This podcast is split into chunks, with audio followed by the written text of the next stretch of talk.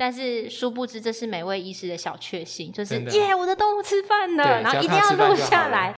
平常看不到的动物医院日常与兽医师的疾病解说，都在宠宇宙里。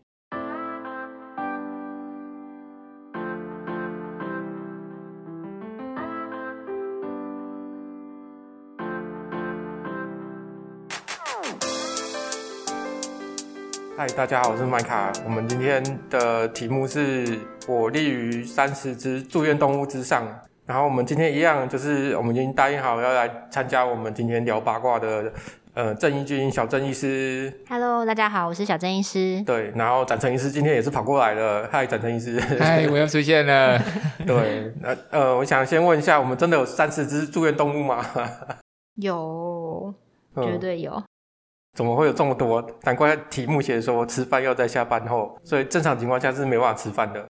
没办法吃饭，所以我才说点饮料很重要。嗯，对，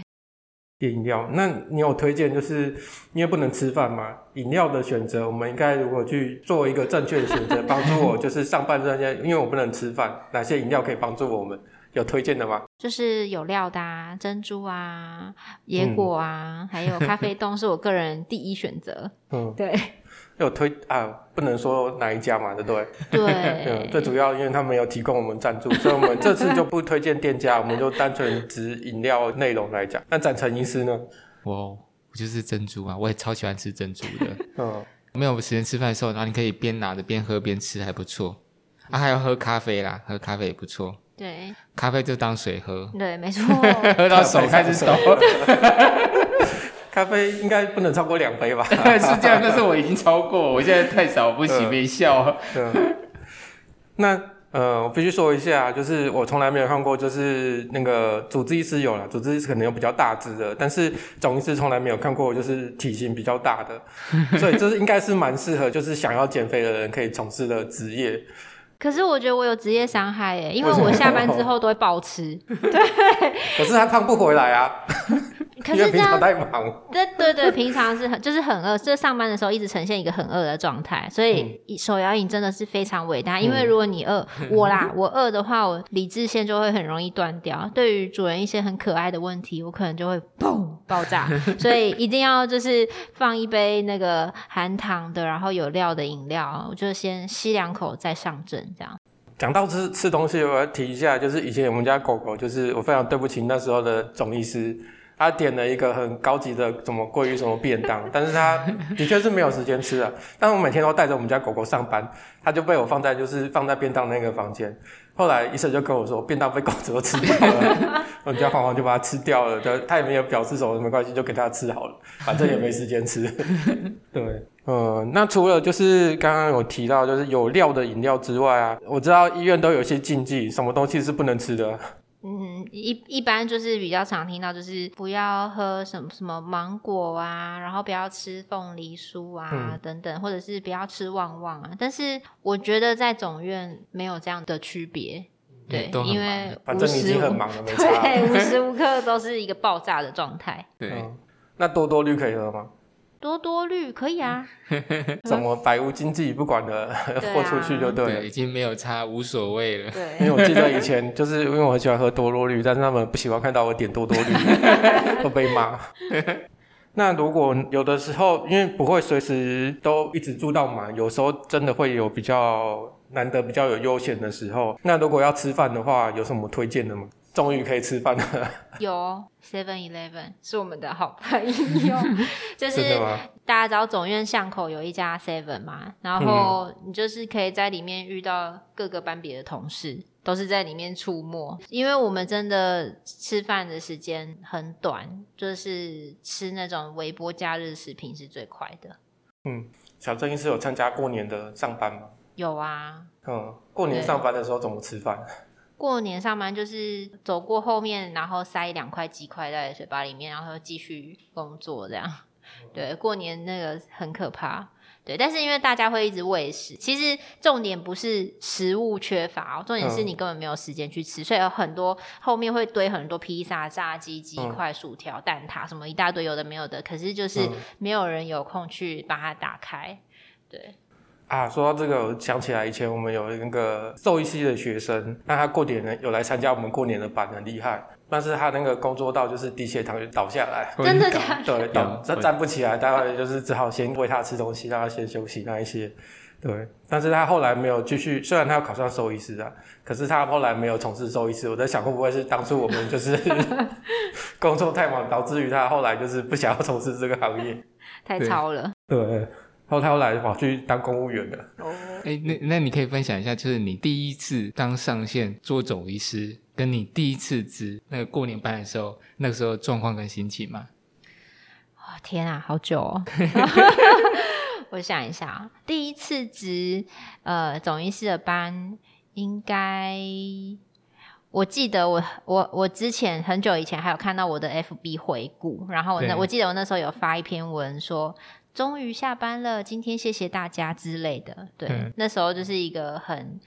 很嫩吧，刚开始就是所有的助理都还是会好像气势大过于你的那种感觉。对对对，然后下班了就是耶，谢天谢地。但是其实很常，我觉得可能跟我个性也有关系，就是很常是你回家，就是因为像我们晚上值班下班之后大概都是十一二点，但其实你回家洗澡完你其实没办法马上睡觉，因为你你脑子里面会一直想你今天还有什么动物就是没有处理好，或者是说哎，嗯，是不是有哪一只动物明天要做什么，还是会不会谁谁谁今天晚上就撑不过去了怎么样之类的，嗯，所以其实你脑子还是一直在运转，就是没有办法好好休息。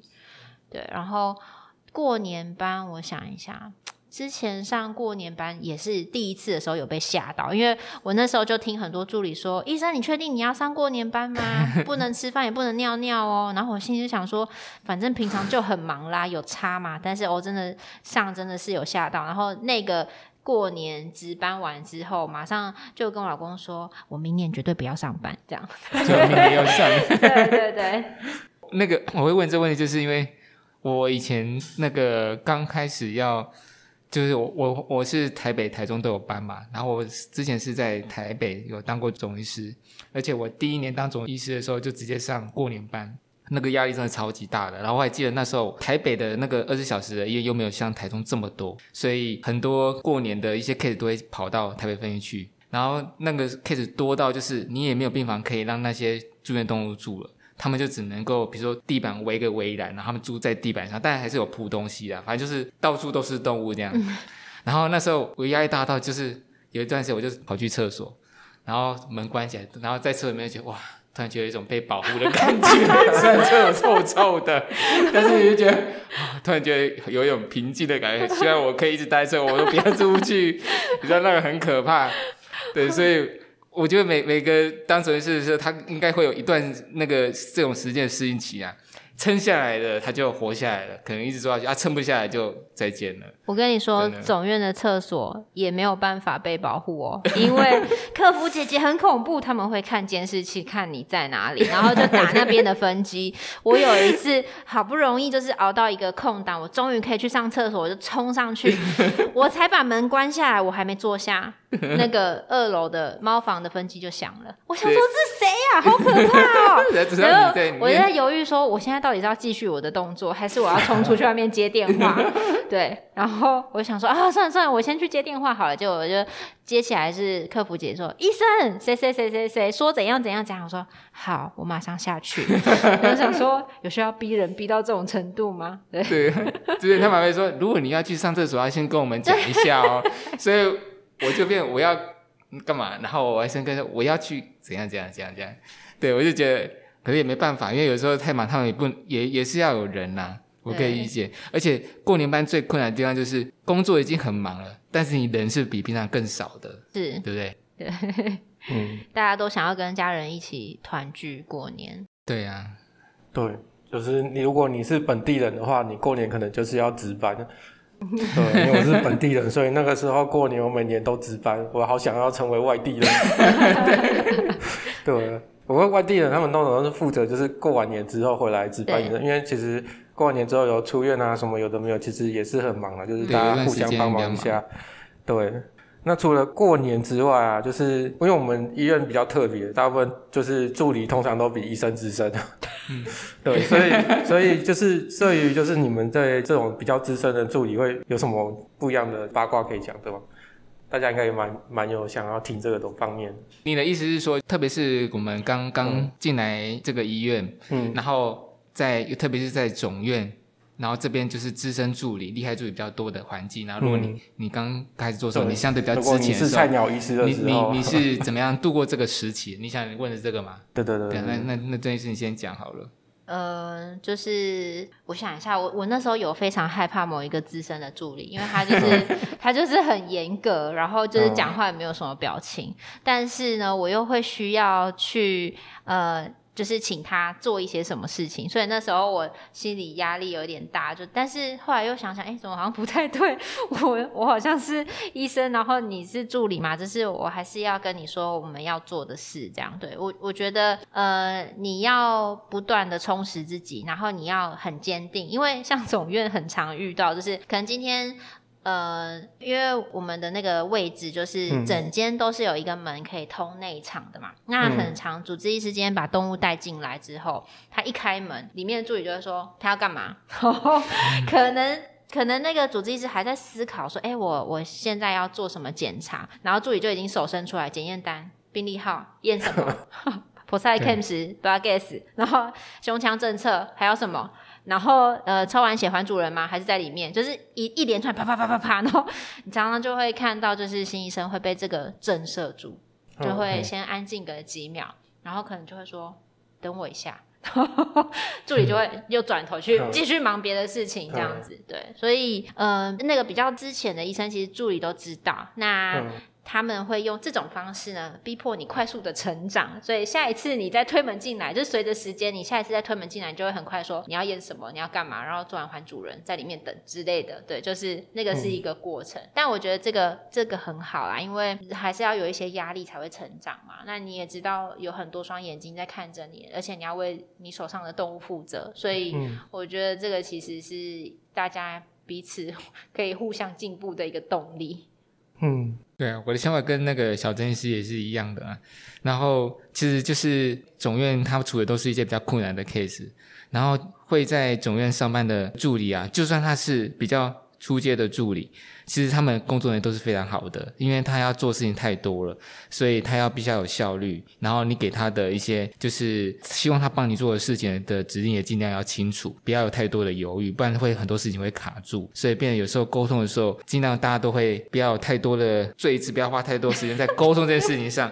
所以就是变得要变得很精简，不了解会觉得不友善，其实不是这样啊。对，所以啊，所以刚开始的时候你压力会蛮大，但是只要你度过那个状况，而且你对于这些同事有所了解，其实大家工作其实会蛮顺蛮愉快。你还记得因为我跟佳建宁我们是很早很早前就认识了嘛，对，我刚进来全国那时候在十年前在总院有先实习当住院医师当了三个月，然后三在台北，然后那时候我跟你有一些共事的经验、嗯、我有一个印象非常深刻，搞不好你已经忘记了，那时候有一个 case 他需要抽血，然后那时候是你在抱那只动物，然后我直接跟你说哎，那我可以帮你抽吗，然后你直接告诉我说不行，然后就是这个要你们来这样子，还是要谁来这样，然后就直接被拒绝。当然那个状况是因为我是刚进来的医生，所以那这个动物比较虚弱，有可能血不好抽，然后你要你们来做，尽量不能够有差错。对，那、啊、当下你不了解的时候，你会被拒绝的时候，你就啊怎么会这样？我没有办法帮帮什么忙这样。但是你可以是否可以理解，就是为什么你会有这样安排啊？这个都是好的。嗯。对，你应该忘记对不对？对，忘记了。但是如果再次遇到的话，如果还是都不行，对，因为我还是必须以就是动物的方面去考量。如果他今天真的很虚弱，对，但是他不是一个可以让你拿来练习抽血的对象。没错，没错，没错，就是在总院会比较是这种状况。对，嗯，但是我们通常不会去解释为什么。对，没有你没有那个时间啦，就是很私底下可以大家再再聊一下，嗯、但可能但是连私底下聊天的机会都没有，所以我这也是我今天来的目的这样。嗯、我现在可以在这边聊，对对对，有什么话赶快拿出来讲，不要有阴影。对对对，没错没错。那那除了这个就是资深的助理，那那种比较资深的医生呢？因为总院不会只有一个医生，就是如果遇到那种比较资深的医生，然后把东西交接给你的时候，这一些好不能讲不好讲。嗯，应该说就是那个林总是做的是类似像一个桥梁的角色、啊，很多时候就是事主跟那个主治医师中间的桥梁，有的时候他们不在，然后可能要透过你们传达一些讯息，甚至有时候你连那个主治医师都联络不到，你要自己做些决定。对，然后而且那个主治医师又那么多 case 那么多，每个主治医师他甚至对同一个 case 他处理方法也有一些不一样的地方，甚至跟你的想法也有不一样的地方。那你是怎样去安排这些事情，然后让你的工作更顺利？啊，这中间你觉得困难的事情是什么？嗯，哇，好。我觉得先讲我觉得困难的事情好了，就是、嗯欸、现在我们目前面临最困难的事情应该就是人力短缺吧，因为疫情的关系，其实很多同事都一直在轮流请假当中，就是可能谁中奖啦，谁的小孩又停课啦，包含我也是啊，因为上个月这个月都有很多同事帮我上班，因为小朋友停课的关系。对，那我觉得人力的部分，因为总医师的事情非常非常的多，所以如果抽掉一个人的话，不像是助理还有其他人可以 cover， 但是总医师的工作很重，就就落在他身上。那如果他今天没有办法到班的话，就是这些动物该怎么办？对，然后嗯，还有我觉得这个是目前嘛，就是疫情的关系，人力吃紧。那再来我觉得困难的事情，也是让我有时候会蛮生气的事情，就是有时候主治医师没有一开始把话讲清楚。对，就是你在门诊当下，你所有问的资讯跟你给主人的方向，还有你预告他后面会发生的事情，这整个方向，我我先不讲方向对不对啦，因为有时候确实是因为后面一些不同的病况变化，方向会有不同。但是嗯，我觉得如果你没有一开始就让主人有很好的观念的话，或是你的你方向真的是差太多的话，我们后面真的很难再把它拉回来，因为主人的印象就是会在那天医生跟我说怎么样怎么样怎么样。对，那我觉得这个就是会有信任的问题啊，他就会觉得说哎，为什么那天医生跟我讲这样，然后现在我的动物变这样，然后你又跟我讲这样，就是这个其实是我觉得比较困扰的事。那或者是说有些东西一开始没讲清楚，比如说哦这个病或者是现在这个状况其实也有可能是什么别的原因造成，但是如果你一开始没有讲这个原因，我后面要再让它输入进去脑袋里面，其实是非常非常困难。 对, 对就是这种就是最糟的情况，一开始能够先预告会比较好啦，对，后面沟通会比较顺利一点、嗯、啊话不要讲死。对对，所以我非常了解他们可能会遇到的困难、嗯、所以像我自己如果在接 case 的时候，我竟然就是可以让事主有对很多事情会有心理准备，这样他们工作上也会比较顺利一点。不过这有时候那个事情的变化真的瞬息万变啊、嗯、所以有时候还蛮仰赖他们的现场的临场反应、嗯、对，所以这个他们真的帮助非常多非常多。而且有时候主治医师可能当下看诊的时候真的是没有发现到这些东西，仰赖的是总医师的直觉，所以才会有，我想应该是这样，所以有时候住院前跟住院后有很多差距的变化，其实刚好可能就是因为这样。那有时候可能也是因为呃现场门诊比较繁忙，那主人可能第一时间没办法给太多的资讯，那也很常遇到是他可能后来来会客的时候才说哦他回去问了家人，或者是说哦他后来想起来他其实是呃这几天这都怎么样怎么样，或者是说哎会不会是因为我前几天用了什么除藻的药，还是呃，因为我们家附近最近怎么样怎么样，就是有有时候确实是后面才会给一些慢慢吐一些，好像挤牙膏一样，就慢慢吐一些有用的资讯、嗯、或者是我们也要有点像叠对叠啊，会问啊，像最常遇到的就是那种来就莫名其妙骨折啊，之前大叶医师还有收到一个头骨直接就是整个头盖骨都碎掉的。对，然后有些主人会直接说哦因为他不乖我教训他，当然这个时候我们就要把心里的怒气先压抑住嘛。那有些就会说哦，我不知道怎么了，他回家就这样了。但其实我们心里都在 O S 你在骗啊，你这个最好是回家就这样，就是可能会问，就是旁敲侧击问出一些有可能发生的状况，是不是有人打他，或者是他可能受虐啊等等之类的。那可能有些人会觉得说你问出这个发生的原因有差吗？我觉得有差欸，因为我觉得这个对我评估这个主人日后会用什么方式去对待跟照顾这只动物会有差别。那、嗯、当然心理对他打的分数那就不用讲，那个是私人的问题嘛。可是如果说今天这只动物它可能是呃，假设好啦，被他打到骨折，那他后面其实是做完手术，我可不可以让他马上就带回家？如果是这样的话，我不会让他马上带回家，因为我觉得他可能没办法好好的照顾他。对，就是尽量以留到动物可以有比较好的恢复之后再让他带回去。对，然后之前也有看过啊，就是来的时候一个眼球跑出来在外面，然后都充血啊，就是也是被主人打、啊、因为可能就是他吠他，然后爸爸就不开心，就就伸手就是就给他一巴掌这样子。嗯，对，那这个中间就是可能都是其他家人来会客，我也不知道到底主人是愧疚还是怎么样。对，所以就是有时候有些资讯都是后来才会慢慢呈现出来，那这个也就是会成为一个八卦的来源。然后当我在整间问到这些事情，我就马上推门进，就是讲完会客状况之后进来，我就跟助理说哎、欸，你们知道吗，那竟然是他爸打的哎、欸，什么什么什么的然后在就会在里面就大家就会很生气说你爸怎么这样子的，这样子就是大家发泄一下。对，但是其实就是动物是无辜的，所以我们就是还是会、嗯、就是会觉得很心疼他们啊，因为不管你对他做什么事，他都是对你摇着尾巴，就是很爱你这样。对，这也是有时候就会觉得很难过的地方，因为这种真的太多了。然后台湾又不像国外有那种动保警察，我们可以去报啊，可以去可以去检举它，然后动物就会被没入，可以得到更好的照顾，因为台湾在这方面还是很缺乏的，所以希望未来有一天可以有更好的进展。嗯，那个其实我在跟小珍医师共事的过程中，我觉得他真的非常爱动物，虽然我们基本上会做这一行的都是很爱动物的，但是他让我觉得真的就是我们常常说毛孩毛孩，其实讲得很好听，但是真的有有些人是是真的把动物当小孩嘛。嗯，那以以那个小珍医师我对他认认知是那个动物代真的就是小朋友，然后像我我前几天听到就是说他还自己做饭给住院动物吃，我听下听到我超惊讶的，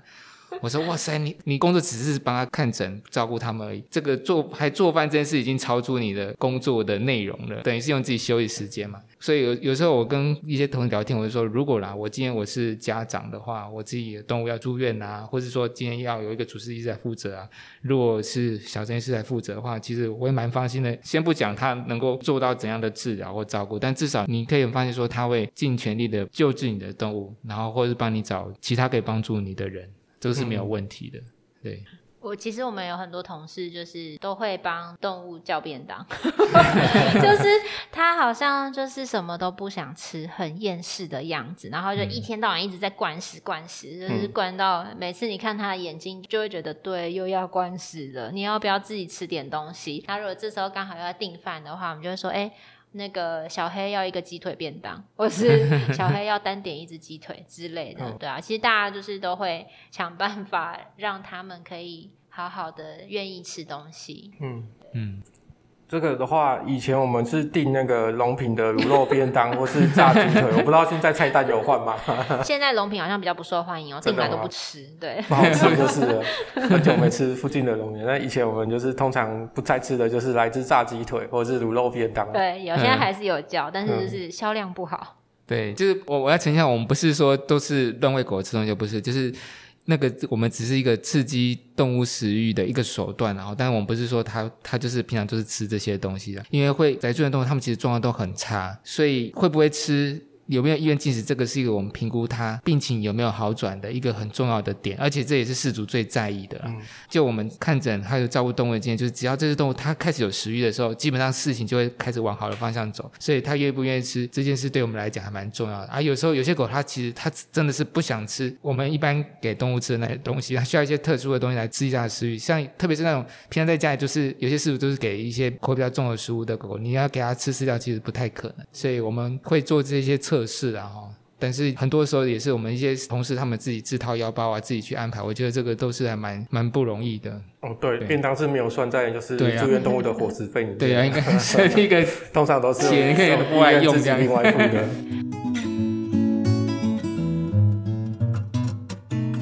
不是有讲到那个总院有那个业务群组嘛，就是里面会有各种屎尿呕吐物什么的照片，然后也有很多很多动物吃饭的影片，就是可能不知道的人就会想说干嘛录这只猫在吃东西，或者是干嘛录这只狗在吃东西，但是殊不知这是每位医师的小确幸，就是耶我的动物吃饭了，然后一定要录下来。对，因为因为有时候我们可能电话回报会跟主人讲说哦他今天有吃一点点什么东西、嗯、然后但是可能或许就那么一次，对，然后或者是说回去之后又有点挑，那主人可能会想说你们不是都跟我说有吃吗，那这个时候反而就是我们的录影就可以拿出来给主人看说你看我喂他吃他真的有吃、嗯、对, 对，所以就是这个很简单平凡的幸福就是如此而已，就是动物吃饭了。对啊，然后上厕所啊、嗯、该上厕所上厕所这样子。对，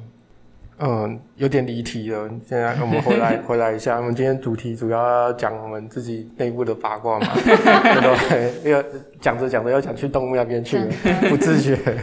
讲得很开心。对，那那那个，那我们来讲一下我们客服啊，客服姐姐总是就是对外面主人很好，跟天使一样，回过头来脸色就变了。客服姐姐就是有什么样的八卦吗？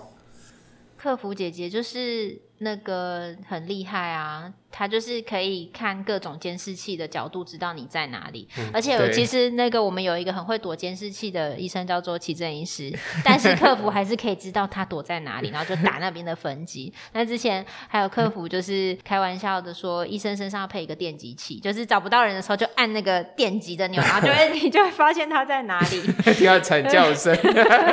对对，但是其实他们就是因为有现场的压力嘛，因为他们就坐在柜台啊、嗯、那如果主人候诊很久的话就是会一直跑去柜台说小姐轮到我们了吗，小姐、嗯、下一个就是我们吗，我们还要等多久这样、嗯、就是有时候就是跟主人一直大眼瞪小眼，他们就是也会需要进来询问一下进度啊，问一下医生说现在到底到哪边了，他还要等多久、嗯、等等之类的，所以其实大家都是有职责所在。嗯，他们压力真的蛮大，他算是帮我们吸收一部分饲主的压力啊，或是饲主的一些炮火这样。对，有有有蛮多主人都是对客服态度很差、嗯、但是进诊间之后对医生非常客气。 对, 对，其实有很多主人是这样。对, 对，主人殊不知就是客服进之后再把火气转交给其他人。刚刚我就把它转回来。对。没有啊，开玩笑，其实客服其实不管对医生还是助理其实都是很好，他们常常都是两面都是那个两面都要顾得很好才可以， E Q 很高。对, 对，那我想问一下小郑医师啊，就是因为其实这个工作真的蛮辛苦的，然后你又做那么多年，是什么样的原因让你支持你可以一直做这个工作？因为其实我们看很多医师在升总医师的过程中其实阵亡的也不少啦，然后能够像你们这样做那么久的其实也不容易，所以我想知道你是怎么存活下来的。我已经提离职单你不知道吗？下个月你就会发现班表上面没有我了。真的吗？所以是真的吗？没有啦、嗯、开玩笑的。吓死人了。我我觉得就是嗯，当然爱动物一定的嘛，就是大家都会来这边工作，其实都是非常非常爱动物的。那我觉得嗯，我的应该就是做这件事情可以让我有成就感，但是当然也有很多时候都是会很沮丧，然后回家会心情很不好，什么事情都不想做，话也不想讲。但是当你看到嗯，动物在经过你的治疗之后又可以就是恢复健康，那我觉得恢复健康是一个开心的事情，可是另外一个层次是当你看到主人那种就是很很开心很开心，就是我的动物又回来我身边的那种感觉，就是是让你觉得最欣慰的。嗯，对，所以可能就是这个，但我觉得这个也有缺点，然后有觉得有时候我可能太感性了，就是会忍不住，我我有蛮多次就是跟主人一起哭的，主人还拿卫生纸给我，就是觉得荒谬，就是好像因为其实老一辈的医生都会说你不能哭，你是医生你不可以哭，就是像我以前我在实习的医院、嗯、就是那个院长就是会跟我说我们不能表现情绪在脸上啊，对，就是不然这样子饲主会觉得第一个可能会觉得不专业嘛，然后再来可能会觉得他们也会很无所适从，然后另外一方面可能会想说怎么样是真的很很严重没救了是吗？但其实有很多时候的心情是很心疼，然后跟真的很担心，然后可以理解就是、嗯、好像这个主人要失去这只动物的心情。对，所以我就觉得 嗯, 嗯，所以下次不要再阻止我喝饮料了，因为我需要一些 balance， 不然就是真的压力蛮大的。对，那那对于就是现在在做，不止在我们体系啊，在其他比较有规模，然后他们也有这种住院医师或总医师制度的医院啊，对于那些就是未来想做总医师这个工作，想专门照顾住院动物的那些新的医师，你有没有什么样的建议啊？嗯，撑过去就是你的了因为我说真的，我们医院啊就是呃人力吃紧，其实除了疫情之外，呃，之前其实一直都有在招募总医师。那因为总医师也是确实需要一些经历经验嘛，不、嗯、比较不会是那种刚毕业的医师。那有很多的学弟妹都是在可能上个一个月、半个月、一个礼拜就再见了。对啊，对，那嗯、呃，我觉得很辛苦，但是说真的，像以总院或者是在外面比较大规模的医院，你真的可能上一个月的班，你看到的 case 量或许会比你在其他医院可能半年一年都还要多，就是那个经验的累积是非常非常快速的，而且你会看到就是各式各样五花八门什么奇怪的 case 你可能都会看到。对，这个是平常你可能在一些比较 slow 的医院是没有办法得到的东西，或许你在其他医院可能待个五年十年，但是你可能看到、呃、比如说就我们就很常遇到癫痫啊，或者是一些需要比如说扫 C T 啊 M R I 啊等等这些的动物。对，所以嗯，我觉得如果真的有兴趣要走临床的话，这些都是一个过程，就是这些苦难会滋养你，让你变成一棵很茁壮的大树。真的，我常常跟那个一些同事说，就是他如果没有当过总医师啊、住院医师的，或者是一些刚进来我们体系的，我跟他说，如果你想要快速累积你的经验啊，然后学到吸收到很多的知识，然后吸收到不同医师他们治疗这些 case 的经验的话，你当总医师这个职位可以让你进步非常多。因为像我我自己收的 case 之类，要让我的总医师帮我做照顾，我第一个我一定要告诉他这个 case 怎么了，然后我的诊断过程是怎么做，我的思考的逻辑是什么，然后还有就是就我所学到我了解到的比较好的治疗方式是什么，我不能有所保留，我一定要告诉他，所以他就会可以从我这边学习到我得到的经验跟知识，而且这些经验是有可能是我花了很多时间才得到的，但是因为我必须要让他照顾动物，所以我必须好好保留告诉他，他就学到了。那如果假设这家医院里面有十个主治医师，他就吸收十个主治医师对同样的 case 的治疗方式，然后他可以再从中去比较哪一个治疗方式比较适合的，或是这个动物的状况对这个治疗他有怎么样的反应，他可以后续去累积他的经验，然后他他又不用负最后的责任，最后责任还是回到这个主治医师身上，因为这毕竟这是他的 case， 他还是要负他最重的责任。但是这中间的照顾真的是很辛苦，没有错。但是我觉得这这样学习下真的会很厉害。比如说，如果假设以我跟我们医院比较资深的总医师来讲，我必须老实说，我觉得有可能我我就是影像方面我了解稍微多一点，但是对于一些比较复杂困难的疾病啊，或是重症的照顾上，我相信他们绝对是比我好很多的，这是这是真的。嗯，好，那其实我们今天聊的时间应该也算差不多，我们最后大家我们来想想看，就是在医院里面啊有什么比较有趣好笑的事情可以让跟大家分享的。对，那我先先来讲好了，就是其实我们医院发生有趣的事情还蛮多，可是你们可能可能笑笑就忘了，但是仔细去想应该会想应该想到很多事情啊。对，像以前那个就是我们有同事就是带小孩来上班，可是小孩不知道放在哪里，后来我们发现的时候他把它放在那个就是一个笼子里面，然后小孩在里面跑来跑去好，我有看过。对，嗯，然后还有什么我想看啊？对，以前那个就是那个小超音波要抽腹水的时候，那时候我在那个台北那边上班，跟那时候的医生，然后医生的人还蛮正的，我们就是在扫超音波，然后要准备来抽腹水，因为那个位置比较偏那个肝的位置，然后我就提醒他小心肝。什么东西？哦，对，然后医生就停了一下，然后一直看着我，我就不是，我是说那个要小心戳到肝。呃，还有什么我想想看啊？对，还有以前就是以前我在值大夜的时候，那时候就是有时候会常常收到小猫还是什么，然后我们就会帮小猫就是用那个纸箱做一个小房间。然后我做了第一个之后，然后隔天我来看到那个纸箱被人家换掉，就能把它加了一层变两层楼的。然后再过来就是就是大家竞赛，那个纸箱越做越高级，有做城堡啊，还是什么各式各样的造型都有。大家毛起来就是做那个纸箱给猫咪用。哦，所以就是从你开始的哦。我看到有些助理确实会做那个屋子，很厉害。对啊，对，就是大家秉持一个竞争的意思，就是我做的屋子一定要最豪华的，就是会有空的时候就在那边做，但是通常比较忙啦，所以就可能就只能简单做一下，但有空的时候就会在那边把纸箱就做一些有的没的。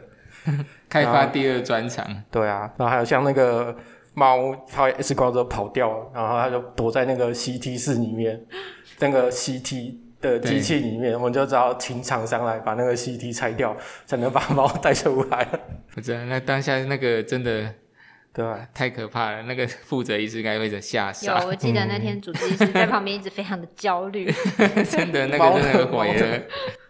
对对，因为 C T 好几百万的东西，然后猫在里面不知道安不安全，因为那个 C T 好像是不能关机的，要一直开着。嗯，对啊，嗯，有吗？大家有帮助大家想起来一些有趣的事情？有有有，这些都很重要，不然这上班这压力很大。嗯，对。对啊，所以其实。其实上班虽然辛苦归辛苦啦，就是其实个人是觉得还蛮多，就是很不一样的体会，就是有些东西是其他人都一辈子都不会遇到的东西，可能只有在东岳这种地方才会遇到这些事情。好、欸、嗯，那个小郑医师啊，他还有蛮厉害的一点，就是他自己有四个小孩要照顾，然后他又是那个职业妇女，又要照顾小孩，然后他的家里的状况常常让他变成他一个人要照顾他的小孩，然后所以有时候我在跟他上班的时候，有时候还会听到他要中间停下来，然后接听电话处理小孩的事情，我真的觉得超厉害的。要是我真的，我觉得我应该很困难。你是怎么样处理这些事情的？怎么达成生活跟工作上的平衡？还是其实根本就没平衡，直接就是崩溃这样子？对，崩溃一团乱。哎，要先讲清楚，你说四个小孩，讲的好像就是我。真产报国一样，对、啊、没有，其实有两个真人小孩跟两个比较可爱的毛小孩。其实我真的觉得毛小孩比较好照顾、欸、有两只很可爱的狗嘛，一只是黄金猎犬，然后一只是长毛腊肠、嗯、那呃还有另外就是两个小男生啊，小二跟小四的，然后就基本上我是住在男生宿舍里面啊，所以后来我们家的黄金才会是女生、嗯、对，想说就是她是唯一的女孩，就是当我们家的女儿，然后跟我一样就是在同一阵线上这样、嗯、对。但是小朋友我觉得现在因为在国小，所以也慢慢比较大了，不像是之前幼稚园的时候。我记得我他们幼稚园的时候我还在通车上班，就我那时候还住在嘉义嘛，对，那那时候其实是反而会比较累一点，但现在因为他们读书的关系，就是也跟着我一起到台中了，那我也不用再通车了，那嗯比较大了，其实大部分的事情都是可以自理的。可是我觉得呃，有时候会觉得好像自己什么事情都没做好啦，因为一方面医院很忙，好像很多东西没有好好的去处理，那对小孩来说，我可我可能每次接小孩的时候都是匆匆忙忙的，最后一秒的时候才赶快接他们。然后呃，我记得前一阵子我的住院动物让我很担心的时候，其实我是每天下班之后，我弄完小孩功课我都又跑去医院，对，所以那一段时间就觉得他们好像蛮可怜的，对，就是然后后来呢，我我也很感谢人资，就是因为因为那样子的状况，后来小朋友在学校有一些状况，就是可能嗯、呃，就是有些功课就是故意没交啊什么什么的，对，那我就跟人资商量协调，说我想要把我的班减少一点啊，就是可能先把小朋友的情况先顾好。那还好有他们有也是有配合，可以让我减班。但一减班之后我就会发现不行，我还是赶快去上班好了。对，因为小孩真的太烦了。对，就是我觉得职业妇女就是在这个各种的缝隙之中求生存啊，真的，对，真的。那你又想要当一个好妈妈，下班又想要煮饭，嗯、然后对啊、呃、我就觉得你超厉害你还可以煮饭呢、欸。又要煮饭。我我太太她现在有成为职场成为职场以后煮饭的时间就会减少，但我不是说我觉得要要煮啊，我是说真的那个是很正常的，因为你现在就很累了，你准备饭菜你既要采买那些都要时间，对，然后煮饭也要时间，然后煮完还要收，那还不如你直接就是去外面吃或者是买回来吃、嗯、其实就简单省事很多，而且自己煮也没有比较省钱、嗯、所以我就觉得你还可以煮、嗯、而且你还煮东西给住院动物吃我就觉得很扯你知道吗，我就哇塞你怎么办到的，太强了，对啊真的，有时候很忙的时候真的也没办法啦、嗯、对，所以像我朋友就常常会跟我讲说放过自己，对啊对，不然真的是就是会很紧绷，对对，一旦紧绷的话其实相对你对小朋友的那个耐性就会没有那么好，嗯对对啊对，而且你真的太累到时候倒下来我们就惨，我们就少一个同事不行啊，你倒下来我们住院部怎么办，对啊就崩溃，还有很多小的同事对对哦，那我们今天看起来时间也是差不多了，虽然就是好像讲来讲去有时候就是八卦比较少一点啦、啊、对，因为我们其实算是蛮和谐的团队啦真的就是想不出太多八卦给大家听啊今天非常感谢小郑医师的分享，也感谢我们展程医师特别又跑过来继续跟我们参加节目的录制。那呃，如果你们有什么想要听的内容的话，你们也可以到我们的脸书或是 I G 留言给我们，但我们不见得就是会照着你们想要的去分享啦。那如果你们对这自己的内容有什么疑问也是一样可以回复，但不过我们的医生可能还是要专注于就是现场的，所以我们也不见得会回复你，对，但是看是看得到啦嗯, 嗯，所以就是如果你有什么想要的留言给我们，我们会看情况然后再制作新的节目，然后希望就是今天这集的内容大家可以听得很开心愉快，那我们就下次再见了，谢谢大家，拜拜拜拜。